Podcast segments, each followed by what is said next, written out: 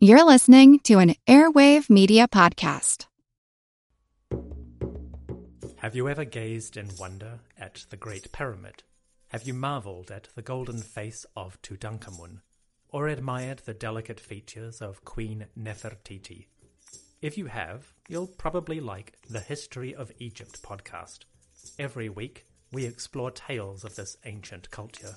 The History of Egypt is available wherever you get your podcasting fix. Come, let me introduce you to the world of ancient Egypt.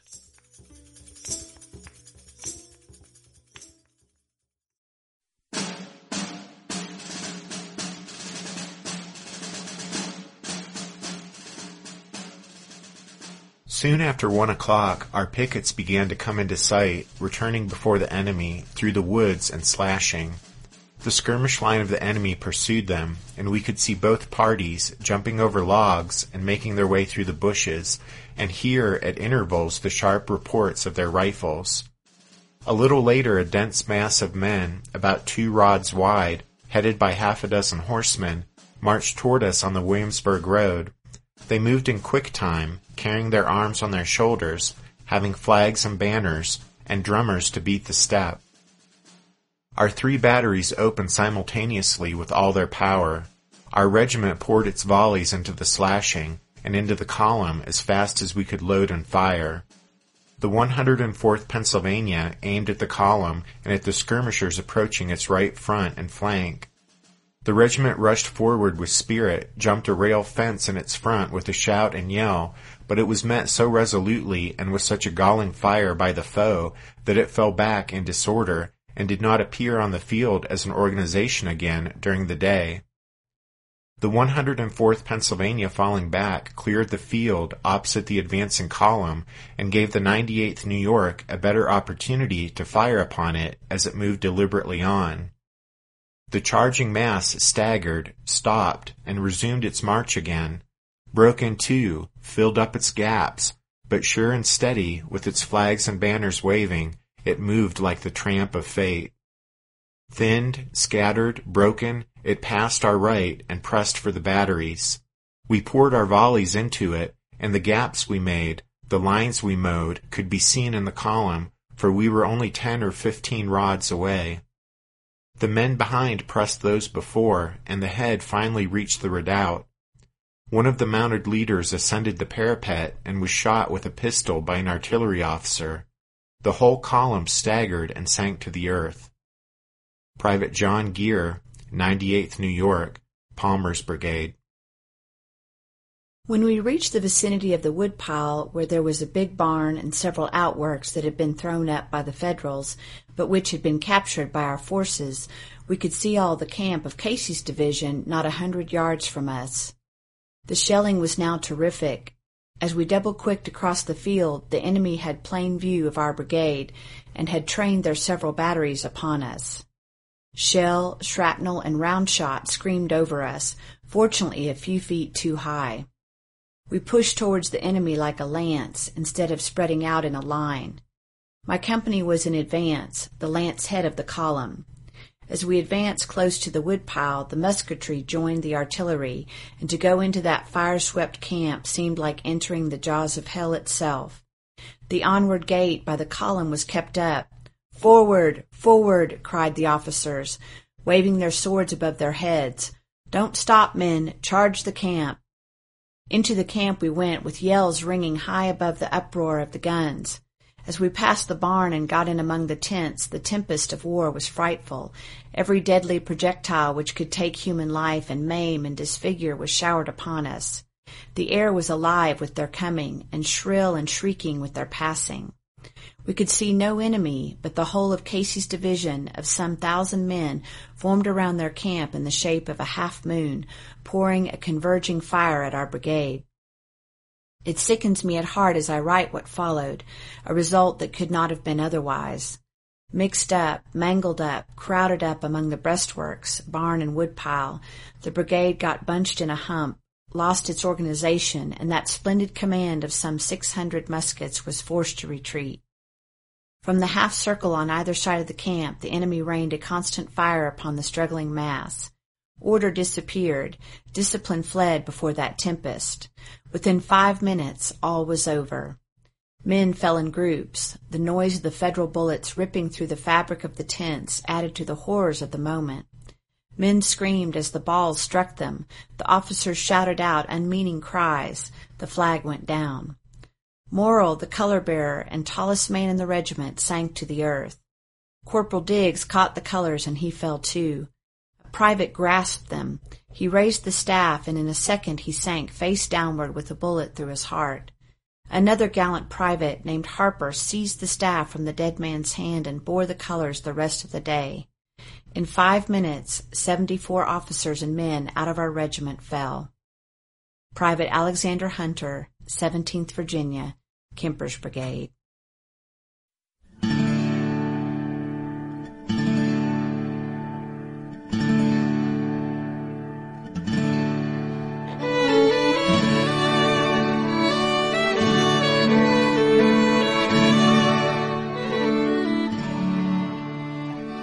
Hey everyone, welcome to episode 136 of our Civil War podcast. My name is Rich. And I'm Tracy. Hello, y'all. Thanks for tuning into the podcast. With last week's show, we finished setting the stage for the Battle of Fair Oaks, which we'll start to cover in this episode. As y'all recall, in the spring of 1862, Confederate General Joseph E. Johnston's withdrawal up the peninsula toward Richmond and the slow but steady pursuit of the Army of the Potomac, led by George B. McClellan, had brought matters to a head as the Federals closed in on the rebel capital. McClellan positioned his army in such a way as to maintain pressure on Richmond from the east, while at the same time protecting his base at White House Landing on the Pamunkey River, and to prepare for a junction with reinforcements marching overland from northern Virginia. In fact, McClellan had positioned the Army of the Potomac so that it straddled the Chickahominy River. He had placed more than half his troops, three of his five corps, north of the river. This was a strange disposition of his army, but McClellan was preparing to bring his siege train within firing distance of Richmond, and he would need the nearby rail line to transport those enormous weapons. Joe Johnston's withdrawal up the peninsula had frustrated Confederate President Jefferson Davis to no end, and had alarmed Davis's military adviser Robert E. Lee. When the two men had tried to get Johnston to discuss his plans for defeating McClellan, Johnston mostly ignored them, instead continuing his withdrawal until he was behind Richmond's defenses, where he watched and waited, ready to react to any mistake or opportunity presented by the enemy. That, however, is the most charitable explanation for Joe Johnston's actions. That is, that in an effort to keep his options open and to limit risks, he deliberately avoided making a commitment to a fixed plan. But this just made Davis and Lee more apprehensive, especially when at times it seemed as if Johnston would prefer to evacuate Richmond rather than fight for it. But if Joe Johnston's game was waiting for a golden opportunity to strike out at McClellan, then that opportunity materialized near the end of May. The Yankees had rebuilt Bottom's Bridge, one of the bridges across the Chickahominy destroyed by the rebels, and then two federal corps had moved across the river.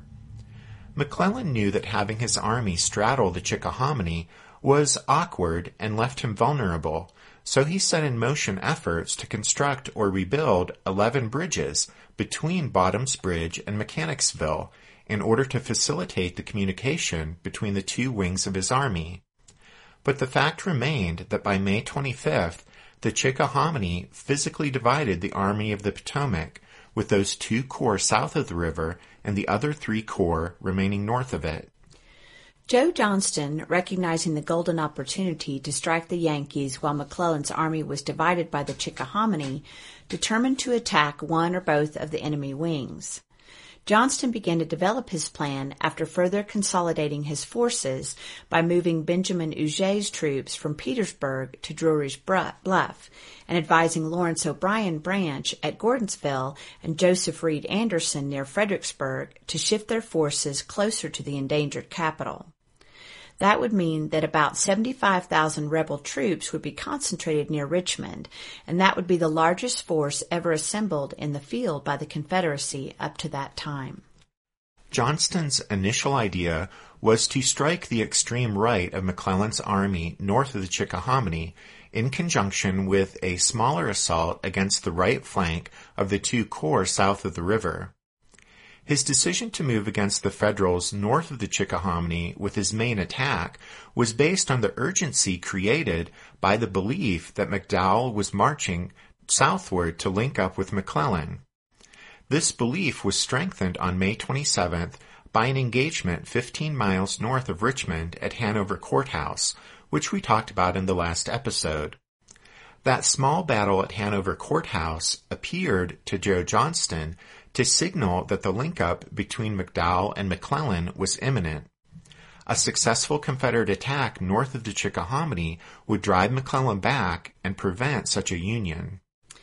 Although he neglected to inform Davis or Lee of his plans, Johnston scheduled the attack for May 29th, but the night before that, information coming in from Confederate cavalry commanded by Jeb Stuart indicated a change in the enemy plans.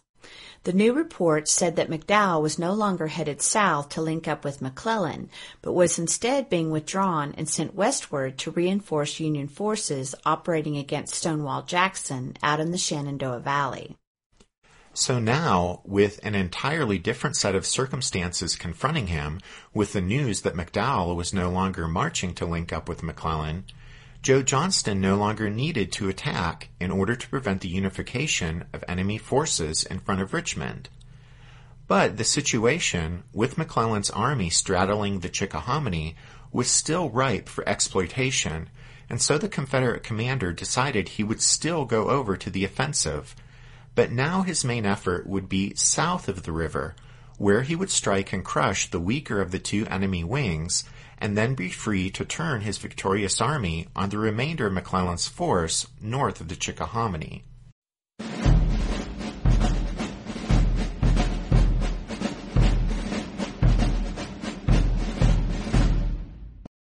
Civil War atlases that we've recommended to you is the West Point one, and if you have that atlas handy, then you can turn to page 31 and find two maps that will help you make sense of the situation leading up to the Battle of Fair Oaks, and also the movements of each side during the battle.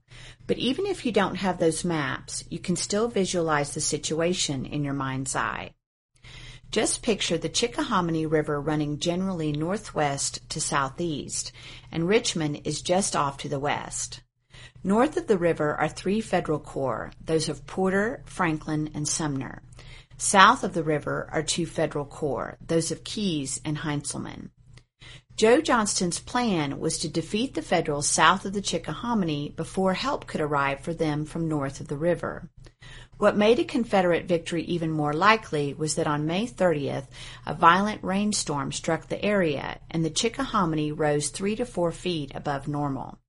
That meant the low, swampy bottomlands bordering the river became inundated and completely impassable. Corduroy roads disappeared in the mud and swift currents ripped away the bridges the Yankees were working on. In short, it was the perfect time for the Confederates to attack the Federals south of the river since under the circumstances it would be almost impossible for McClellan to reinforce them. Johnston's attack plan would take advantage of three roads emanating from Richmond. The first, Nine Mile Road, was on Richmond's northeastern edge and passed through Fair Oak Station, a stop on the Richmond and York River Railroad. The road then intersected with the Williamsburg Road at Seven Pines. Nine Mile Road was named for the nine miles it ran from Richmond to Seven Pines. Fair Oaks was a mile northwest of Seven Pines and six miles from Richmond. To the south of Nine Mile Road was the Williamsburg Road, which followed a generally straight course east from Richmond seven miles to Seven Pines and across the Chickahominy at Bottoms Bridge. At no time were Nine Mile Road and the Williamsburg Road more than two and a quarter miles apart. The third road was the Charles City Road, which branched off from the Williamsburg Road roughly two miles beyond Richmond, traveling southeast. Beyond Charles City Road and Williamsburg Road, near Seven Pines, sprawled White Oak Swamp. So if all of that's confusing, here's really what you need to know. That Joe Johnston planned to use those three roads to strike the enemy south of the Chickahominy simultaneously head on and on both flanks. Such a maneuver is called a double envelopment. In preparation, Johnston divided his army in half, creating a left wing under Gustavus Smith and a right wing under James Longstreet, each with three divisions. Smith would hold two of the left wing divisions, Magruder's and A.P. Hill's, in reserve along the upper Chickahominy, northeast of Richmond, to prevent the crossing of federal reinforcements there. His 3rd Division, under W.H.C. Whiting, would support Longstreet to the south. Longstreet's wing, three divisions, totaling nearly 40,000 men, would make the main attack, striking east toward Seven Pines on those three different roads.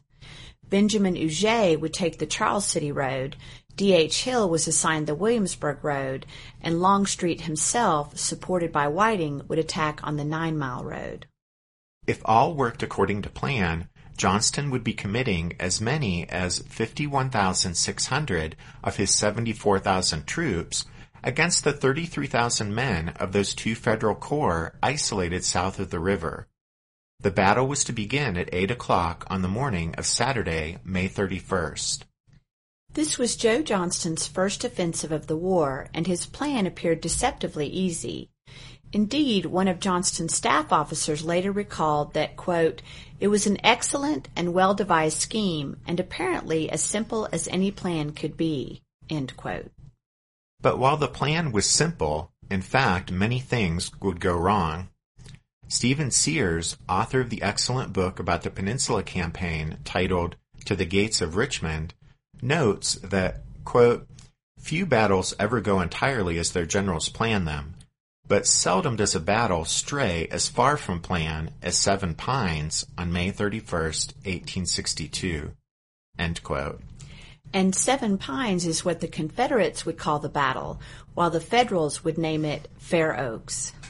Yeah, this ended up being one of those Civil War battles with two names. At any rate, Joe Johnston's challenge with regard to his plan was one of coordinating several separate columns advancing into battle at the same time but out of sight of each other. And in this, the Confederates would fail miserably.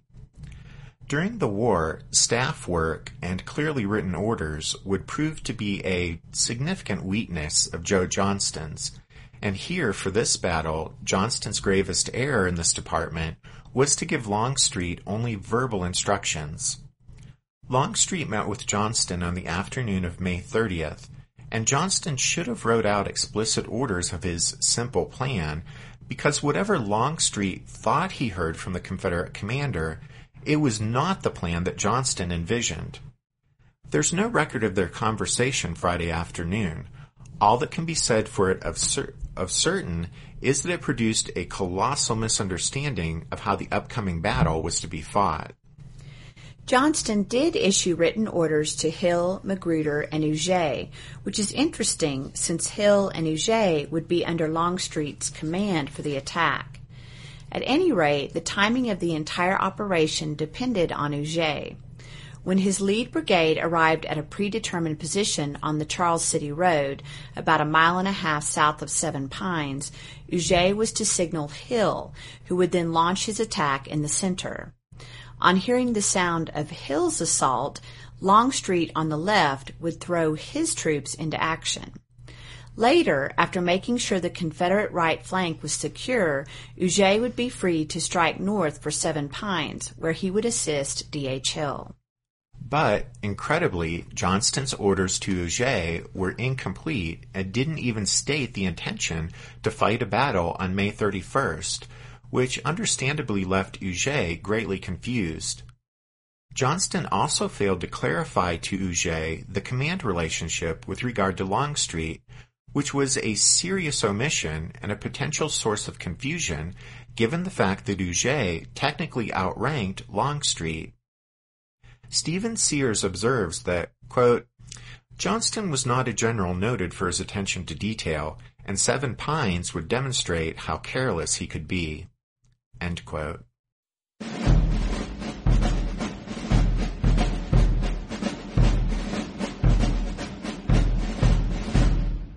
Want to learn how you can make smarter decisions with your money? Well, I've got the podcast for you. I'm Sean Pyles, and I host NerdWallet's Smart Money Podcast. On our show, we help listeners like you make the most of your finances. I sit down with NerdWallet's team of nerds, personal finance experts in credit cards, banking, investing, and more. We answer your real-world money questions and break down the latest personal finance news. The nerds will give you the clarity you need by cutting through the clutter and misinformation in today's world of personal finance.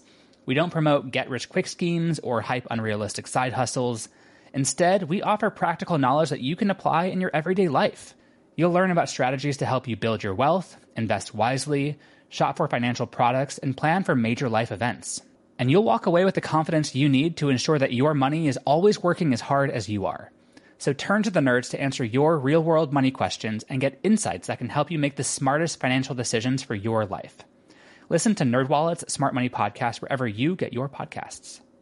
History isn't black and white, yet too often it's presented as such. Grey History The French Revolution is a long form history podcast dedicated to exploring the ambiguities and nuances of the past.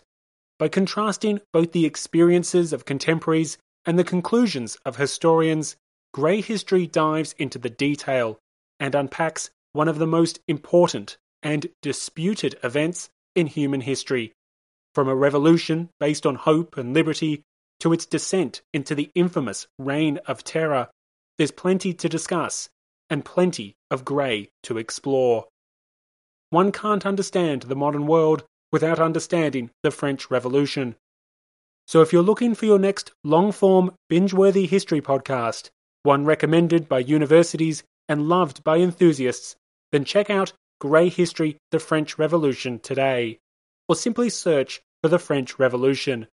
At dawn on Saturday morning, May 31st, under low-lying clouds and on roads muddy from the previous night's rainstorm, the Confederate Army lurched into motion, marching eastward. Typically, Joe Johnston hadn't bothered to inform Jefferson Davis or Robert E. Lee of his plans, but with so many troops in motion that morning, practically everyone in Richmond knew that something momentous was occurring. Expectant crowds gathered early on the hilltops east of Richmond in hopes of catching a glimpse of the battle that might determine the fate of the city. The morning, however, passed, and no sounds of battle were heard. By noon, thousands of spectators were growing impatient. As John B. Jones, a War Department clerk, noted in his diary, they were, quote, venting their criticisms like an audience at a theater when some accident or disarrangement behind the scenes prevents the curtain from rising. The attack, scheduled to kick off at 8 a.m., started late because, because Longstreet took the wrong road. As a result of what Johnston later mildly labeled, quote, a misunderstanding, Longstreet, instead of advancing down the Nine Mile Road, marched his division south to the Williamsburg Road. This meant that Johnston's three pronged assault would be reduced to two. It also meant the attack would be hours late in getting started, for in moving the wrong way, Longstreet's six brigades at the Charles City Road intersection blocked the path of the division led by Huger, who was the key to launching the initial assault. Still well behind Confederate lines, Longstreet's men stopped to build a bridge across rain-swollen Gillies Creek, and then nearly 14,000 soldiers filed across one by one, and all the while Huger's division was forced to wait behind them. A bewildered Huger went to find Longstreet and located him at D.H. Hill's headquarters. Longstreet told Huger that he, Longstreet, was moving to attack with Hill and that Huger should follow the Charles City Road and support the main assault. This was the first that Huger knew of Longstreet's role in the attack, or indeed that Longstreet had been placed in tactical command of the day's operations, since, as we mentioned before, Joe Johnston's poorly written orders had left Huger in the dark. And so only D.H. Hill's march went as planned. Advancing east on the Williamsburg Road, Hill's men stopped about a thousand yards short of the Yankee picket line and waited impatiently for the signal indicating that Huger had moved into place. Hill had about 8,500 men in four brigades. They were deployed on either side of the road in thick woods and tangled undergrowth. Visibility in such terrain was so poor that Hill, in an attempt to avoid friendly fire incidents, had each of the men in his division fasten a white strip of cloth to their hats and caps. At last, at about 1 p.m., Hill learned that Huger's lead brigade had come into position to the south on the Charles City Road, five hours late because of Longstreet's mistake in taking the wrong road.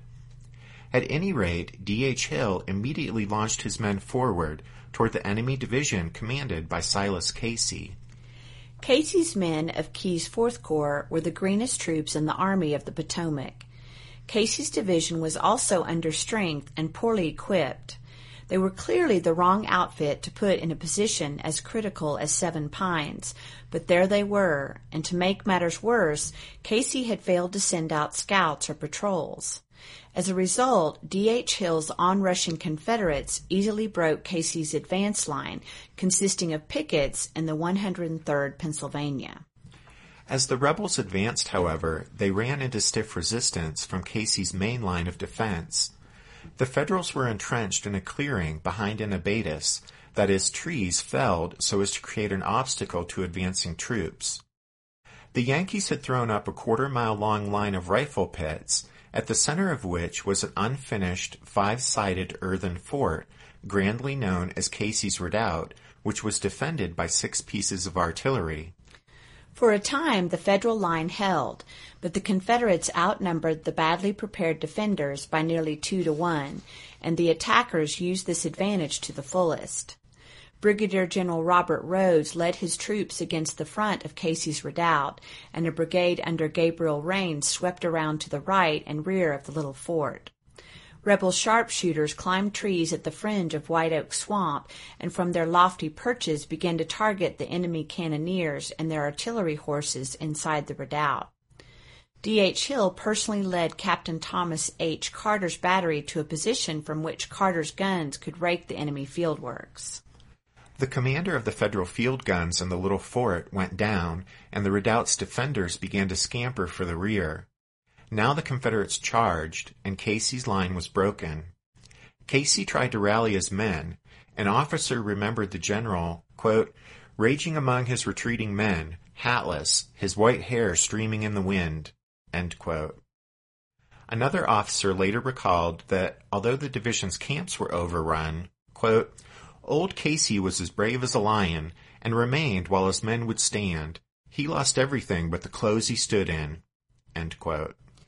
As the surging rebels came streaming down the Williamsburg Road, Fourth Corps Commander Erasmus Keyes sent two of Darius Couch's regiments, the 55th New York and the 10th Massachusetts, forward to check the enemy advance. But the New Yorkers were driven back, and the 10th Massachusetts was threatened with encirclement. A captain in the 10th wrote of how, quote, it really seemed as though a man could not live there one moment. There was a perfect hissing in the air above and around us of grape and canister, shot and shell, bullet slugs and buckshot. Nearly surrounded, the Massachusetts men joined in the retreat.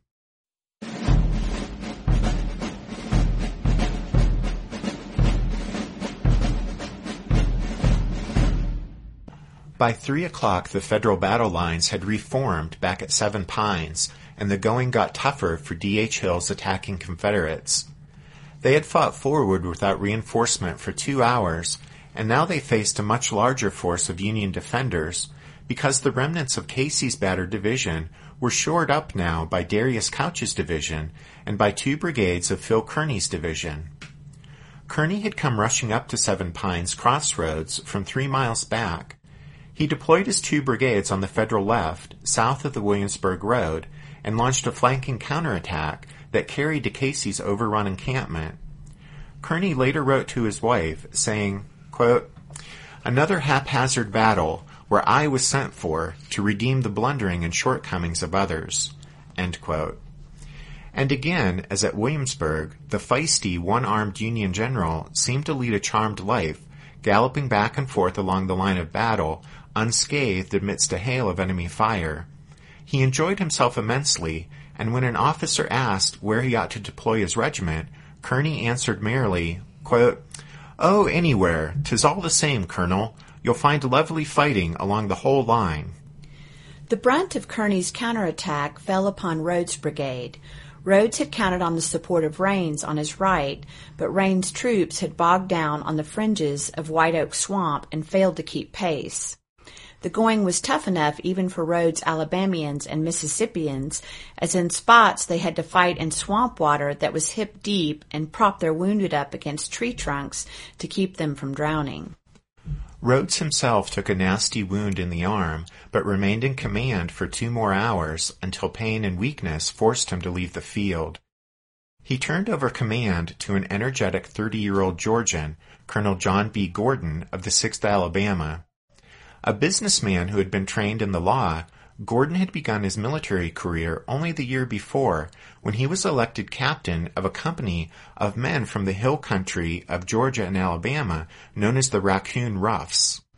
His wife had followed him north to Virginia, and that afternoon she sat on a hilltop outside Richmond, just a few miles away, listening to the fierce sounds of battle. A companion said Fanny Gordon was, quote, pale and quiet, with clasped hands, statue-like, with their face toward the field of battle. On that field of battle, Gordon's horse was shot from under him, and his coat nicked with bullets as he led his men on a charge through the tangled abatis in front of Couch's division of Federals. Gordon's lieutenant colonel and major were both killed, and his men fell on all sides. Gordon got a shock when, as he was urging his men forward, he saw an all too familiar face.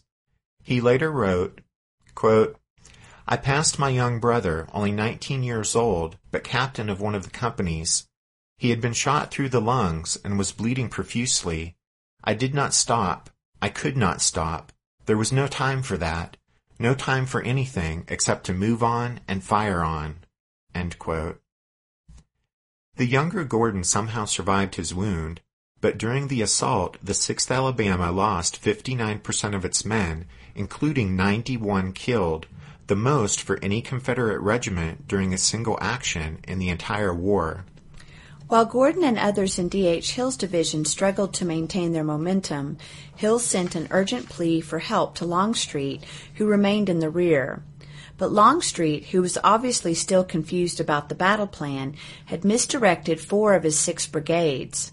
He sent one brigade north to guard the line of the railroad, though there was no federal force in that direction, and then he dispatched three more brigades down the Charles City Road, where Huger already had three idle brigades covering the Confederate right flank. At last, responding to Hill's calls for help, Longstreet put his two remaining brigades to good use. One under Colonel James L. Kemper marched up in support of John B. Gordon's hard-pressed line opposite Kearny. As Kemper's men approached the fighting, they came upon a demoralizing sight.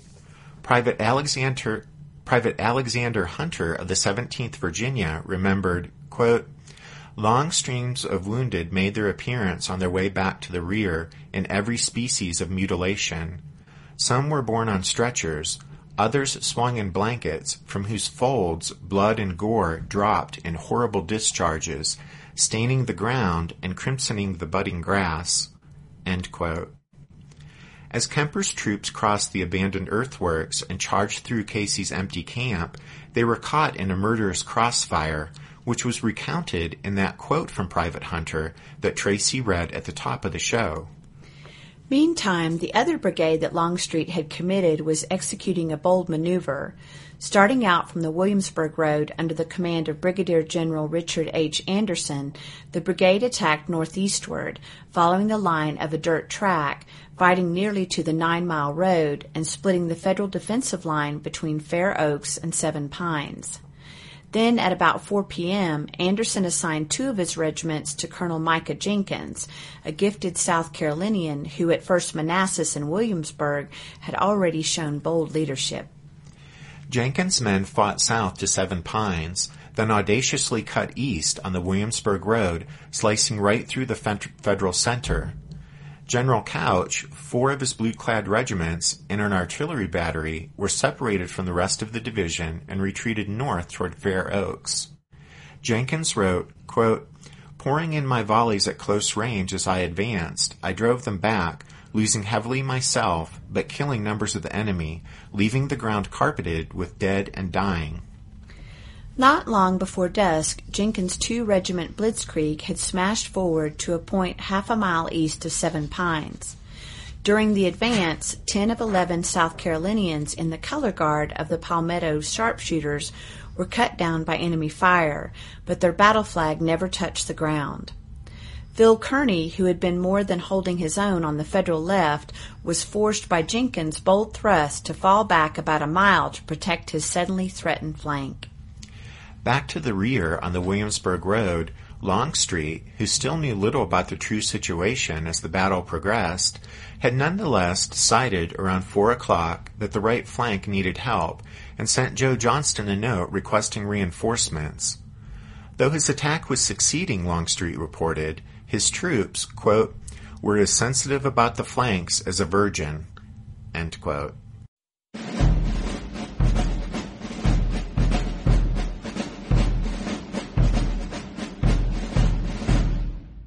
Joe Johnston would never admit publicly that his battle plan had miscarried right from the get-go, and he even later persuaded Gustavus Smith to alter his official report so as to say nothing of Longstreet's failings.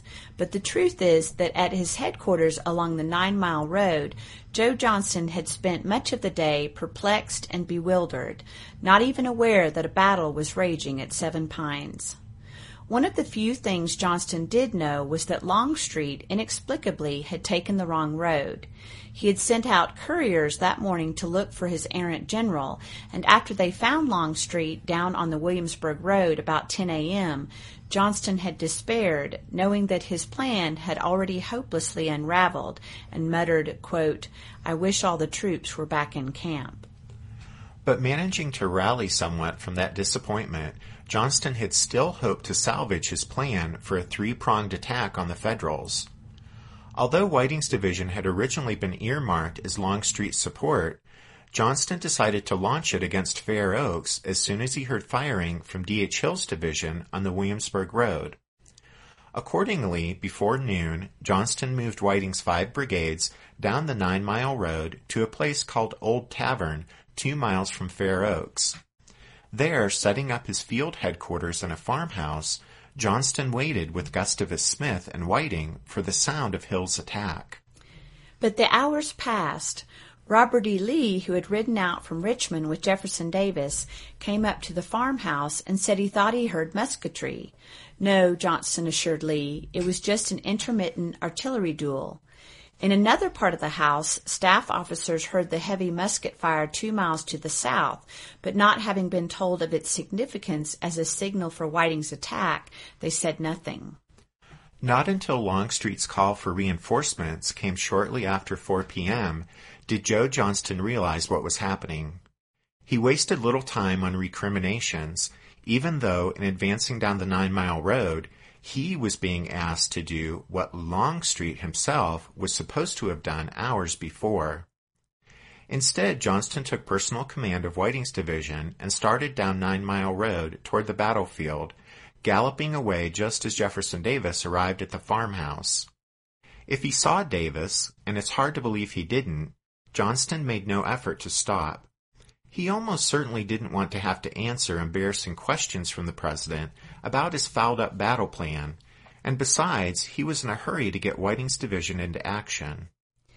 Late on that Saturday afternoon, it was still possible for Joe Johnston to salvage a victory from the botched battle. Though he didn't know it, Micah Jenkins' thrust had split the Federal defenders at Seven Pines, and so if Johnston swooped down from the Confederate left with the 10,000 men of Whiting's division, he could link up with Jenkins to deliver a decisive blow. But in a day already filled with unhappy mishaps for Joe Johnston, yet another frustration now lay ahead of him on the Nine Mile Road. And that's where we'll leave things this time. Next time, we'll look at the rest of what happens on the first day of the fighting, and then talk about the action and inaction on the second day of the battle. Unfortunately, you guys will have to wait a bit for the next episode, since with Christmas coming up and with travel plans, we won't have episode number 137 out to you until the first weekend of 2016. But that'll just give you something to look forward to in the new year, right?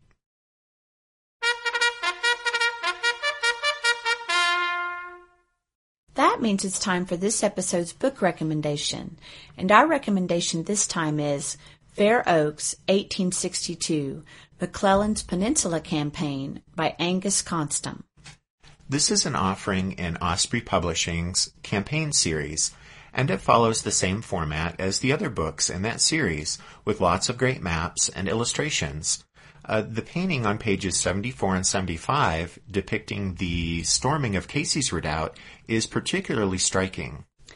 Don't forget you can find all of our book recommendations at the podcast website, which is www.civilwarpodcast.org. We have some new members of the Strawfoot Brigade to thank this week Nick H., Fred H., Joe F., and Joe B.